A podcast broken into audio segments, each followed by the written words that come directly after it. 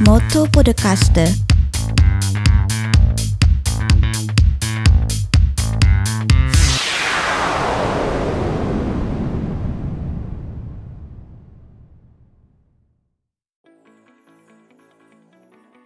Evento o Aisuru Minasan, konnichiwa, Lakin Roberto des Motto Podcast ni Yokoso. Buongiorno e buonasera carissimi amici di Motto Podcast, io sono il vostro amico Roberto Lachini in conduzione con Elena Travaini, buongiorno e buonasera a tutti. Elena, presentiamo una nuova puntata molto particolare perché parleremo di un evento che hai creato tu con il tuo team di Untagged, un evento che si è svolto il 7 di ottobre in data corrente. Dove si è tenuto e di cosa parlerà? Ci troviamo presso i chiostri di San Barnaba, una location bellissima, società umanitaria a Milano, super centralissima. L'evento tratterà di argomenti legati all'inclusione sociale e a tutte quelle che sono le categorie fragili. Vogliamo mettere a disposizione di chi partecipa all'evento dei professionisti in ogni settore che però diano un'impronta positiva e che siano, possano diventare un punto di riferimento per le persone che ascolteranno i talk, i workshop. Successivamente la sera proporremo al nostro pubblico anche una sfilata con sette diversi designer e questa sfilata vedrà camminare in passerella persone di ogni razza, colore della pelle etnia, disabilità, abilità, misura, proprio per raccontare come anche la moda debba vestire le persone in ogni loro caratteristica, quindi una moda che diventa inclusiva al 100% e per me questa è un'emozione grandissima e te lo dico Roberto perché in prima persona ho, vissuto l'esclusione dal mondo della moda, il pregiudizio nel mondo della moda per la fisicità, per l'aspetto fisico, per l'altezza, per tante cose e quindi riuscire noi a mettere veramente in passerella, a portare su una passerella persone tutte completamente diverse una dall'altra, ma tutte con delle grandi storie, è una grandissima soddisfazione, un grandissimo successo. E che dei designer comunque si siano resi disponibili a portare questo messaggio con noi, credo che sia una cosa veramente mm, incredibile e stupenda mi auguro che si possa andare sempre più avanti in questa direzione. Allora, banda alle ciance, andiamo subito a vedere come è composto il team di Untagged, il team che hai creato tu e ascoltiamo le cronache di questa giornata. A fra poco.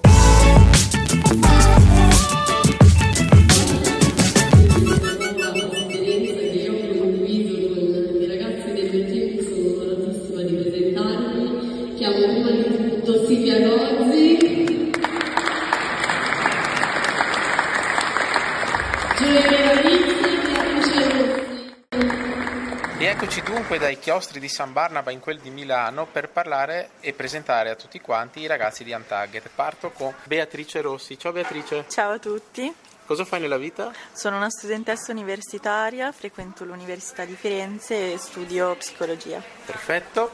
Alla mia sinistra c'è Silvia Gozzi, che è già ospite di Moto Podcast. Ciao a tutti, e io sono Silvia, sono una make-up artist.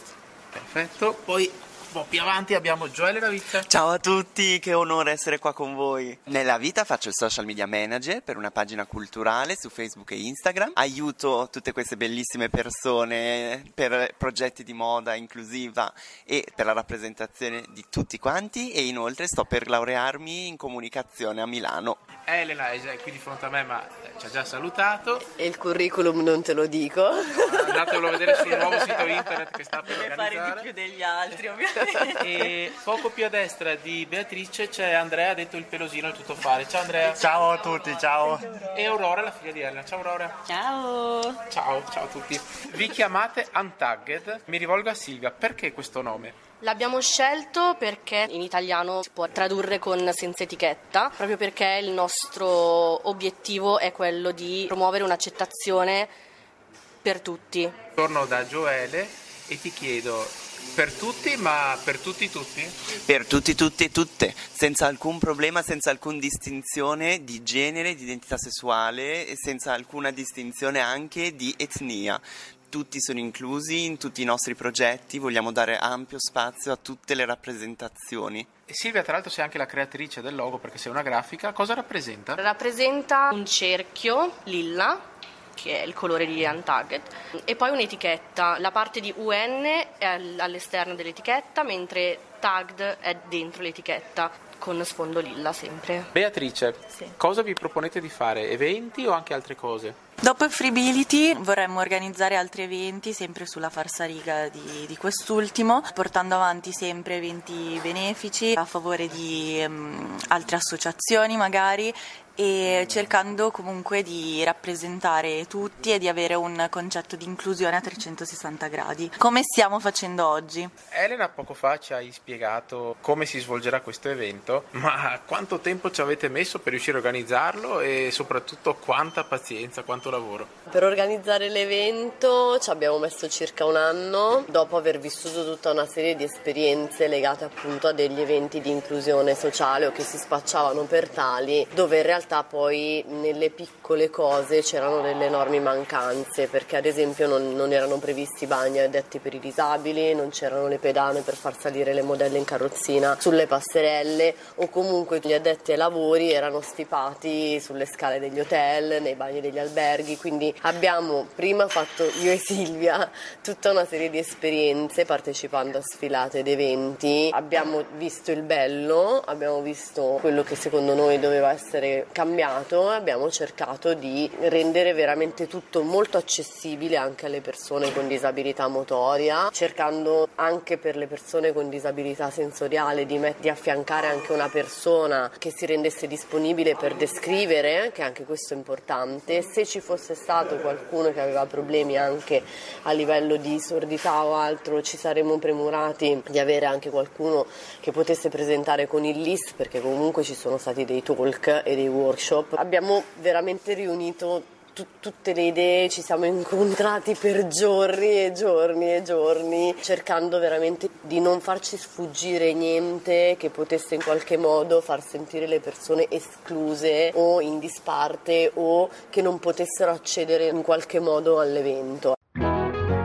Salve, sono Urbana Quetera, fondatrice di Alare. Siamo una realtà inclusiva nata da una combinazione di alma e disfare, ovvero le anime disfatte ambiscono alla libertà. È nato da una promessa e dal bisogno di far sentire libere le persone da quelle che sono taglie, etichette, giudizi e discriminazioni, levando un po' da dosso quelle che sono le barriere che ci sono tra di noi, ecco. Quindi gli abiti sono diventati un mezzo per comunicare, un mezzo per superare tutti quelli che sono i limiti che ci impongono fondamentalmente. Non esiste né l'imperfezione né la perfezione, esiste l'unicità e quella unicità è già dentro di noi. Noi siamo unici e siamo realmente unici con il corpo e con l'anima.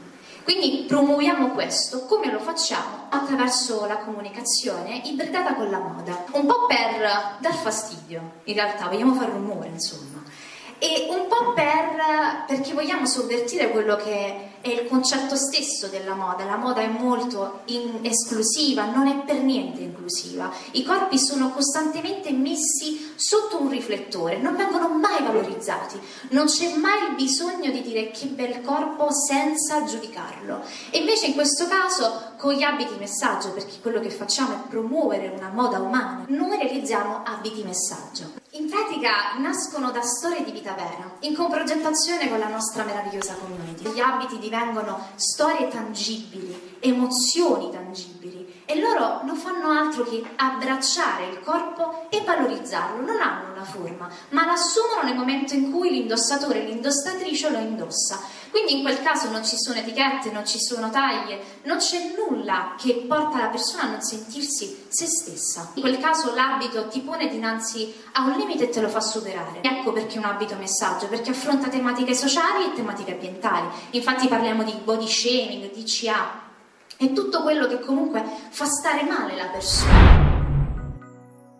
Siamo qui riuniti alla fine di questo evento che è durato tutto il giorno tra talk, workshop, sfilate, dove ho sfilato pure io con Atena ed Elena addirittura due volte.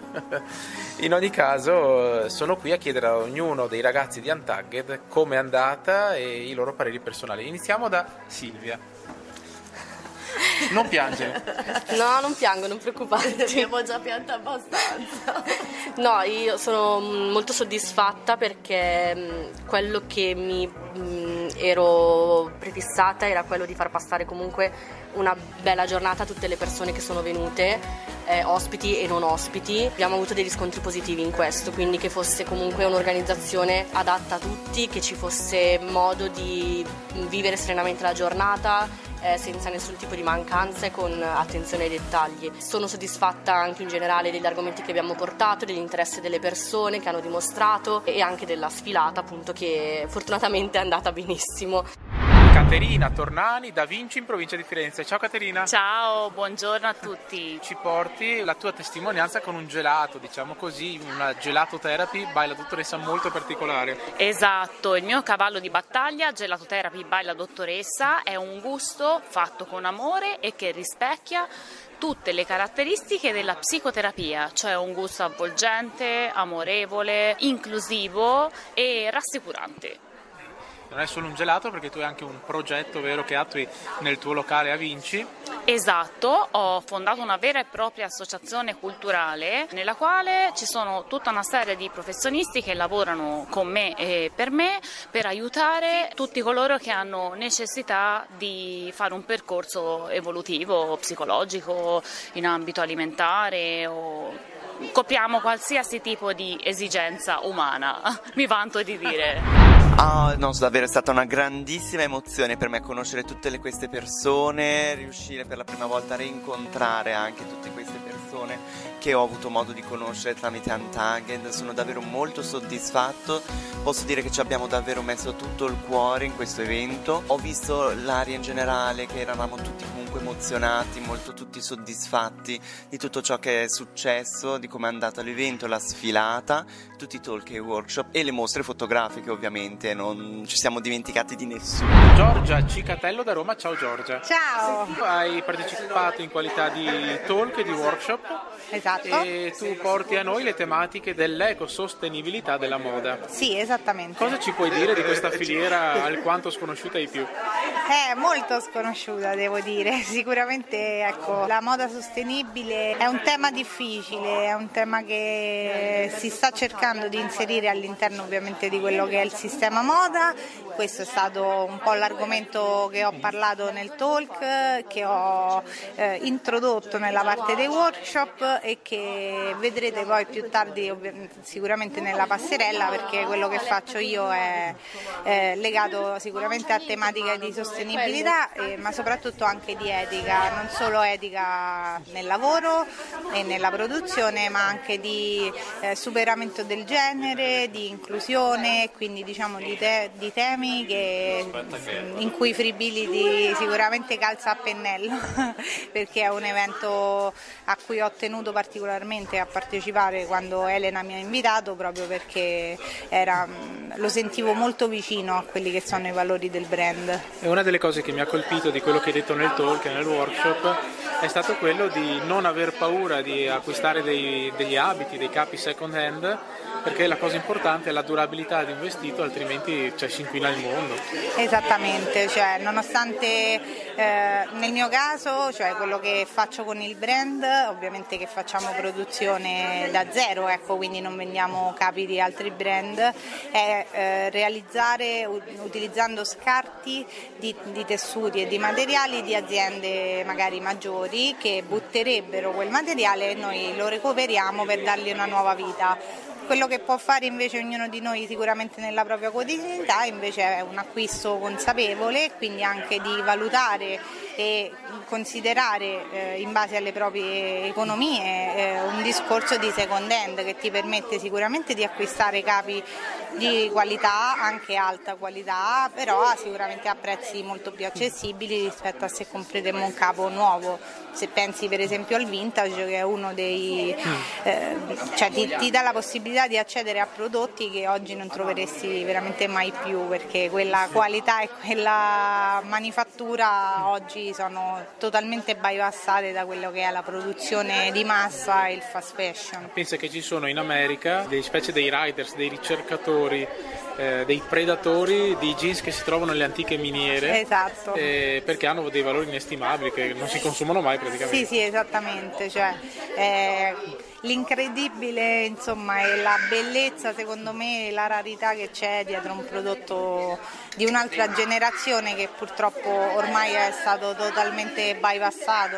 Cioè, quella qualità anche, anche della fibra, anche del tessuto, anche della, della lavorazione che c'è oggi è stata totalmente sostituita uno da, prima dalle fibre sintetiche e poi eh, da altre fibre, insomma, però non c'è più ecco, quella ricerca sicuramente. Io ho pianto, appena smesso di piangere tantissimo, è stata un'emozione enorme, soprattutto cioè, vedere dopo tanti tanti sforzi e tanta fatica realizzarsi le cose, quello è stato secondo me la cosa che, che più di tutto ci ha colpito perché dopo veramente tan- tanta fatica e a volte anche il desiderio di mollare perché comunque dietro un evento del genere c'è un lavoro enorme, stress, stanchezza, eh, disdette, budget, sponsor, cioè l'attenzione al minimo dettaglio, arrivare alla conclusione, chiudere una sfilata, guardarsi tutti e quattro e dire ragazzi cosa abbiamo fatto, l'abbiamo fatto noi,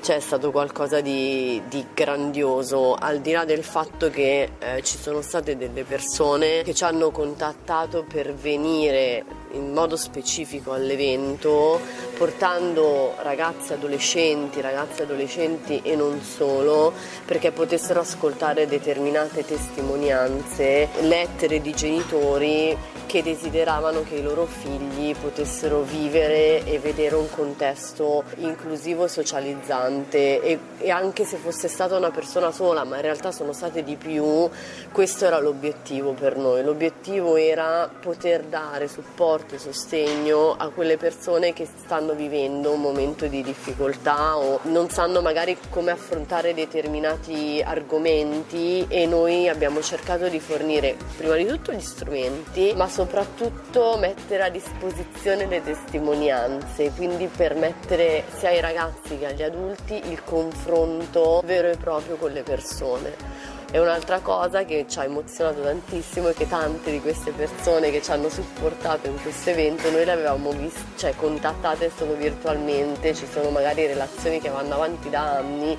perché il periodo Covid ci ha impedito ovviamente di poterci incontrare e abbiamo avuto la possibilità invece di incontrarci di persona proprio tutti all'interno di questo evento e questo è un altro enorme valore aggiunto. E allora io vorrei dare il benvenuto alla nostra Farida Kant. Io sono Farida Kant, eh, sono una drag queen, faccio drag da 12 anni, ho partecipato a diversi programmi televisivi, tra cui Drag Race Italia, Ciao Darwin, ho fatto diverse cose molto belle. Per arrivarci però ci ho messo un bel po' di tempo. Prima di essere Farida io sono Riccardo. Riccardo Giuseppe Donato Occhi Lupo perché i miei non si sono lim- limitati semplicemente a un nome, Volevo, ero, ero, il primo figlio maschio dopo due femmine, quindi potete immaginare. E, ehm, ho avuto un passato, un trascorso come ballerino, ho lavorato in diverse compagnie teatrali, Ater Balletto, Balletto di Roma, ho fatto anche amici, c'è stata questa piccola parentesi. Da piccolo non è stato semplice poter essere quello che ero. Perciò ho dato come titolo a questo talk il coraggio di essere se stessi. Perché noi sappiamo chi siamo, no? Però è difficile non accettarlo, far sì che gli altri lo accettino. E questa è stata un po' la mia sfida da quando sono nato. Ero l'unico figlio tra due sorelle, quindi il maschietto di casa, dove essere avvocato, architetto, eccetera, eccetera. Ho dovuto cambiare due scuole perché mi bullizzavano a scuola, il primo è stato il liceo artistico, mio padre non era d'accordo perché dovevo fare il, il dottore. Ho avuto un po' un'infanzia travagliata. Mi sono represso parecchio, volevo eh, iscrivermi a scuola di danza, mio, eccetera Ce l'ho fatta dopo tanti sforzi, andando contro la mia famiglia, ed è iniziato lì il percorso come ballerino. Si è aperto un mondo, dopodiché ho incominciato ad avere questa passione per il drag e da lì a ridargli un'altra sfida. Perché ovviamente voi vedete ehm, tanta, tanto splendore, no? tanta bellezza, questo vestito stupendo, questa parrucca, questo sorriso, ma dietro tutto questo c'è tanto studio e tanti sacrifici. Il sacrificio principale è stato quello di aver dovuto perdere delle persone. Perché purtroppo quando vivi e sei a contatto con la gente, soffri ovviamente del loro giudizio ed è lì che sta proprio il coraggio di dire questo sono io, questa è la mia vita e la vivo come meglio credo.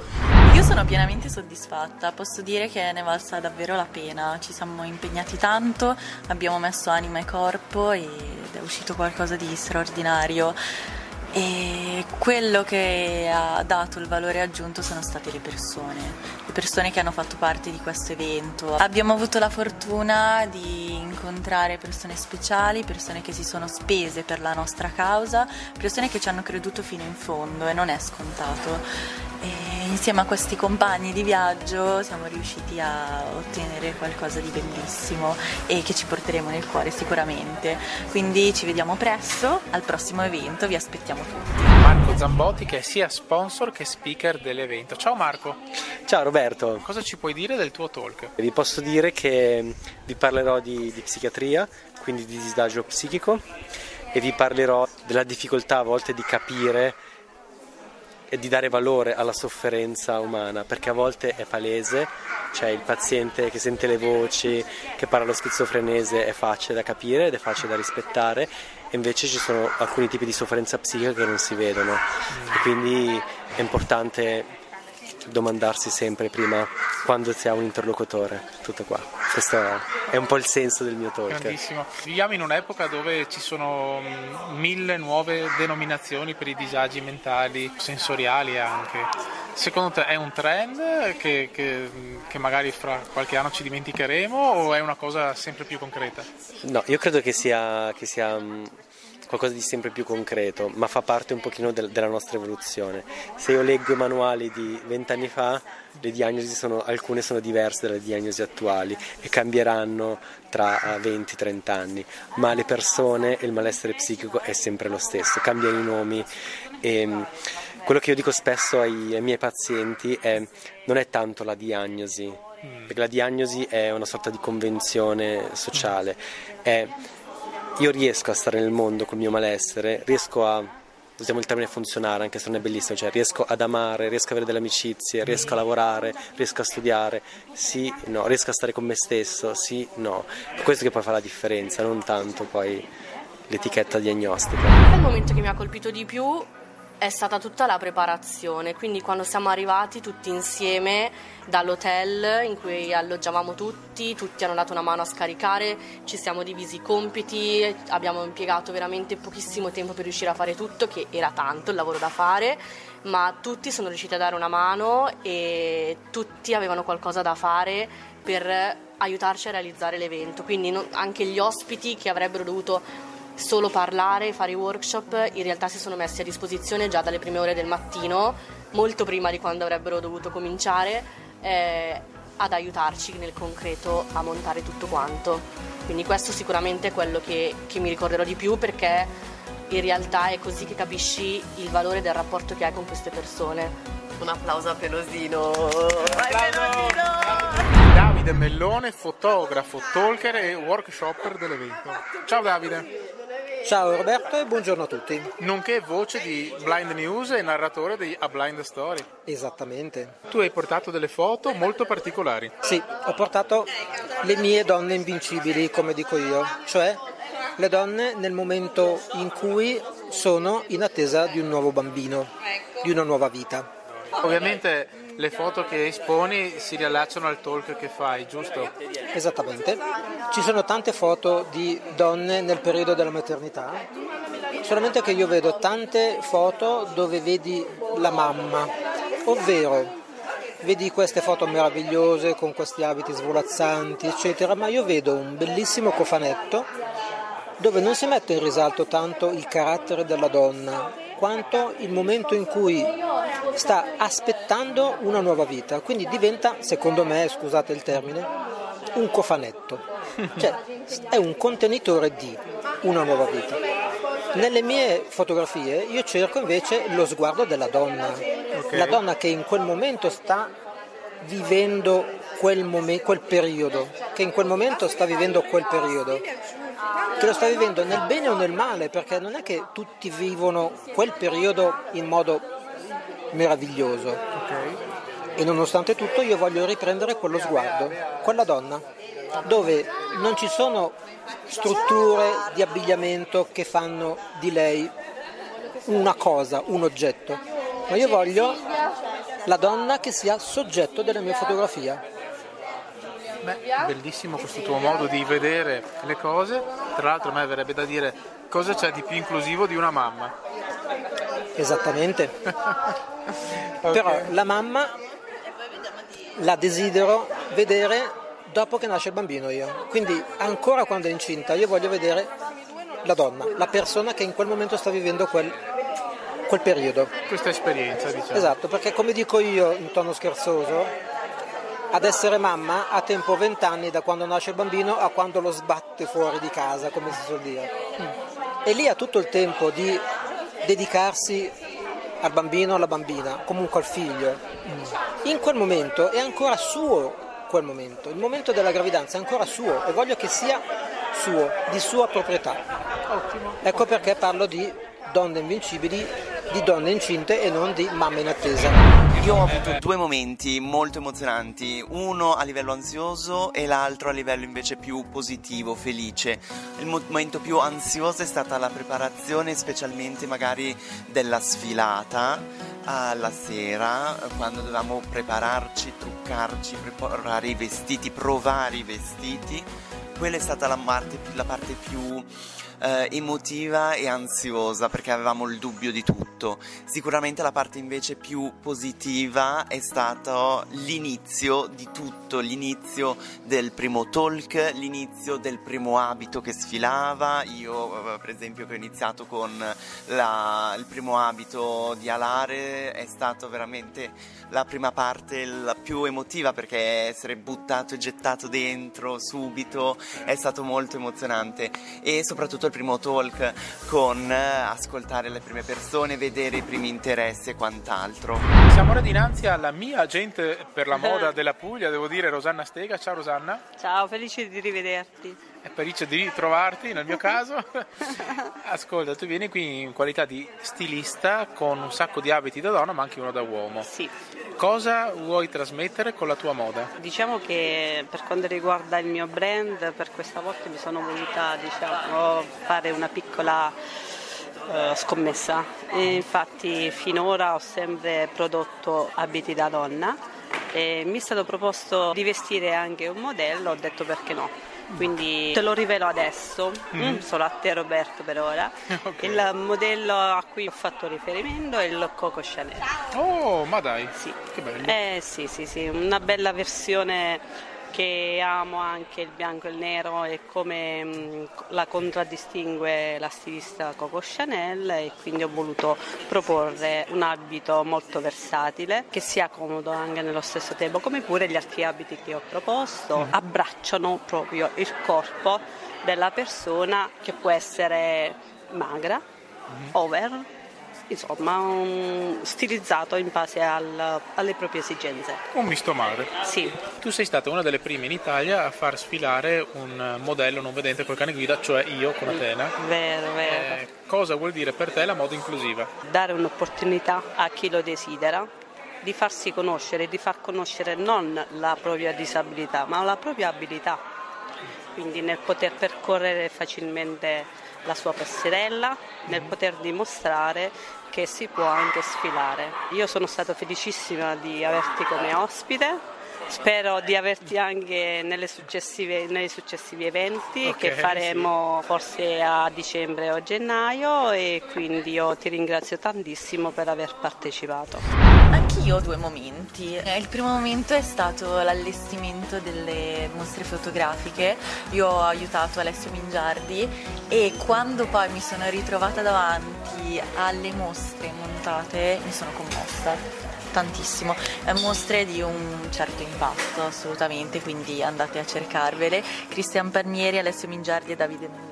Oltre a questo io beh, sono stata emozionata tutto il giorno, quindi ero emotivamente esposta. Invece l'ultimo momento è stato alla fine della sfilata, quando ci siamo ritrovati tutti nel chiostro a brindare e ho tirato un sospiro di sollievo e facevo fatica a realizzare cosa fosse successo durante la giornata e ho pensato cavolo è davvero successo, l'abbiamo fatto noi, noi insieme a tutte le altre persone che c'erano lì, è stato fantastico. Dopo tutte le sfilate sono in compagnia con Scams Design che è il brand che mi ha vestito per fare la seconda sfilata e sono qui con Marisan. Ciao Marisan. Ciao Roby, allora grazie per aver indossato i nostri capi. Super eleganti devo dire, ho fatto un figurone. grazie, il nostro brand si compone di Suleiman Keita, che è mio marito, sì. della Costa d'Avorio, oh.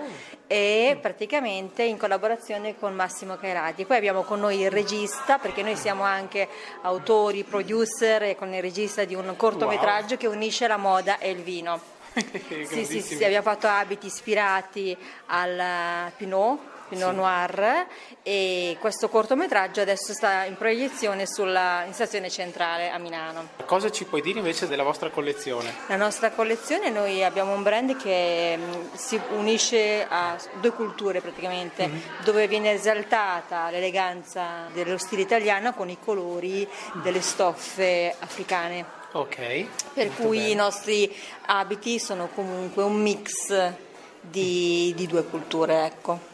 Per chi ci ascolta da casa e non può vedere magari, ci puoi descrivere come eravamo io ed Elena? Allora, voi avete avuto abiti molto eleganti, bianco e nero, le tonalità del bianco e nero, i due estremi, i due poli opposti che si attraggono, il bianco e il nero. Tu hai avuto una giacca nera, pantalone nero, camicia bianca con il papillon bianco e nero a pois, mentre wow. Elena ha un abito, eh, un tubino eh, bianco e nero e con una gonna che si sovrappone, in pratica un abito che diventa quattro abiti, perché wow. si può, sì, sì, si può eh, smembrare e praticamente eh, usare come quattro tipi di abiti. E poi ha il cappello con i guanti, per cui finisce completa l'auto il cappello e guanti per rendere ancora più charmant Elena. Per completare il tutto c'era anche a te nel mio cane guida che è ah, Total ah, Black. Che total Black, per cui Il momento più particolare per me è stato sicuramente la fine della sfilata quando ho chiamato tutti i ragazzi del team sul palco con me. Una delle rarissime volte in realtà nella mia esperienza di, di parlare in pubblico comunque di partecipare a eventi eccetera sono proprio crollata di pianto ma proprio il pianto di gioia quel pianto che ringrazia quell'abbraccio ci siamo proprio abbracciati tutti sul palco abbiamo pianto tutti un po' da sfogo un po' da nervoso un po' da, da liberazione di dire è finito, l'abbiamo fatto noi, come diceva anche prima Bea, è stato proprio il ce l'abbiamo fatta, non, non, ci sembrava neanche vero perché dietro c'è stato veramente il delirio di un anno e un mazzo di lavoro, anche di discussioni tra di noi, di mettere insieme quattro teste diverse che hanno idee diverse, concetti diversi, il modo in cui comunicare le cose anche attraverso i social perché arrivassero correttamente, perché comunque parliamo sempre di argomenti molto particolari dove le parole che vengono utilizzate sono importanti. Io ho presentato anche cioè, tutta la sfilata, comprese ovviamente le associazioni per cui poi è stato creato l'evento e riuscire a utilizzare le parole giuste per non ferire nessuno è una cosa molto importante. La fine di tutto è stato per me l'inizio di un qualcosa che mi ha detto ok, sono grata a me stessa, sono grata a loro e vorrei che tutti noi quattro ci sentissimo orgogliosi perché in un anno siamo cresciuti esponenzialmente tutti e tutti abbiamo acquisito competenze, conoscenze diverse, ci siamo supportati e abbiamo capito che possiamo fare, possiamo fare insieme, ma questo fare insieme ci insegna anche che possiamo fare singolarmente nella vita perché dopo aver realizzato una cosa del genere penso che al primo problema magari riflettiamo un attimo e diciamo ok però cosa abbiamo fatto, cosa sono stata capace di fare da sola o anche in gruppo e possiamo probabilmente affrontare anche i problemi della vita singoli in, in modo diverso. Monica Galasso di L'ora del tè. Ciao Monica. Ciao. Tu eri presente a Freebility con cosa? con il mio brand appunto L'Ora del Tè, si tratta di gioielli artigianali, è un brand nato tre anni fa, diciamo più per eh, sfogare la mia creatività e poi appunto ho deciso di renderlo quello che è adesso una, un vero e proprio brand per eh, far vedere appunto le creazioni, quindi c'è sempre questo concetto di artigianalità e creatività, ma è diventato molto importante anche il concetto della personalizzazione e il contatto con il pubblico che appunto all'inizio non mi sarei aspettata. Mi rendo conto vedendo adesso tutti, tutti i miei gioielli indossati dalle, dalle modelle che mi piace molto questo contatto con il pubblico e poter creare qualcosa di personalizzato, infatti per ogni stilista ho creato dei modelli che appunto erano ispirati da questi vestiti meravigliosi e con i miei gioielli volevo, volevo, completare il look e far sentire ancora più self-confident, diciamo, mm-hmm. tutti i modelli e le modelle. Quindi è stata un'emozione fortissima. Perché l'ora del tè questo nome? Pensavo a cose tipo attimi di luce, cose del genere, poi un giorno mi ha folgorato l'idea appunto di l'ora del tè e quello non l'ho mai più cambiato e poi l'ho collegato un po' a quelli che sono i miei valori, all'idea di del fatto che a me piace tanto il tè, mi piace fermarmi, prendere la mia tazza di tè, poi sono freddolosa, quindi soprattutto in quei momenti, adesso che arriva il freddo, e mi piace appunto coccolarmi con una tazza di tè, è un momento di riflessione, di calma in cui posso pensare alle cose a cui sono grata, alle cose che mi piacciono, alle cose che sono da fare, quindi lo vedo proprio come un momento per pensare a se stessi e spero che anche chi acquista, chi indossa i miei gioielli possa ritenerli come un amuleto per tutti questi valori del del, brand di self-love, di riflessione, di amare se stessi.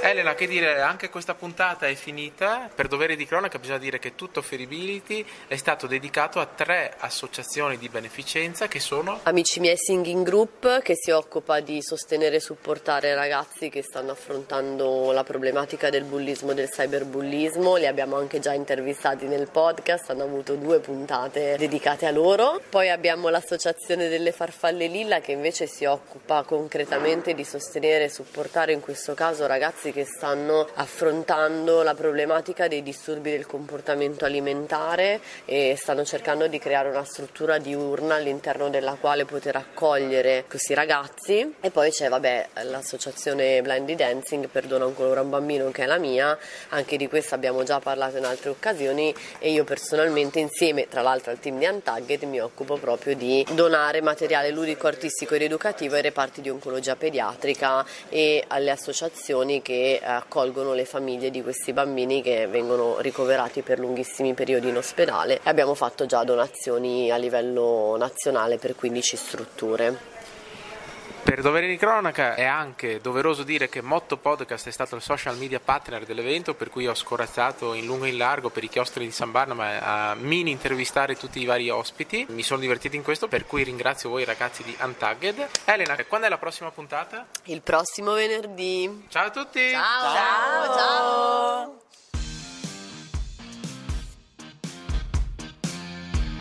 Ti è piaciuta questa puntata di Motto Podcast? Seguici nelle app di Spotify ed Apple Podcast per ricevere le notifiche dei nuovi episodi.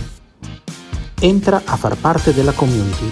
Seguici anche su mottopodcast.org, Facebook, Instagram e YouTube per contenuti inediti e altri progetti originali di Motto Podcast.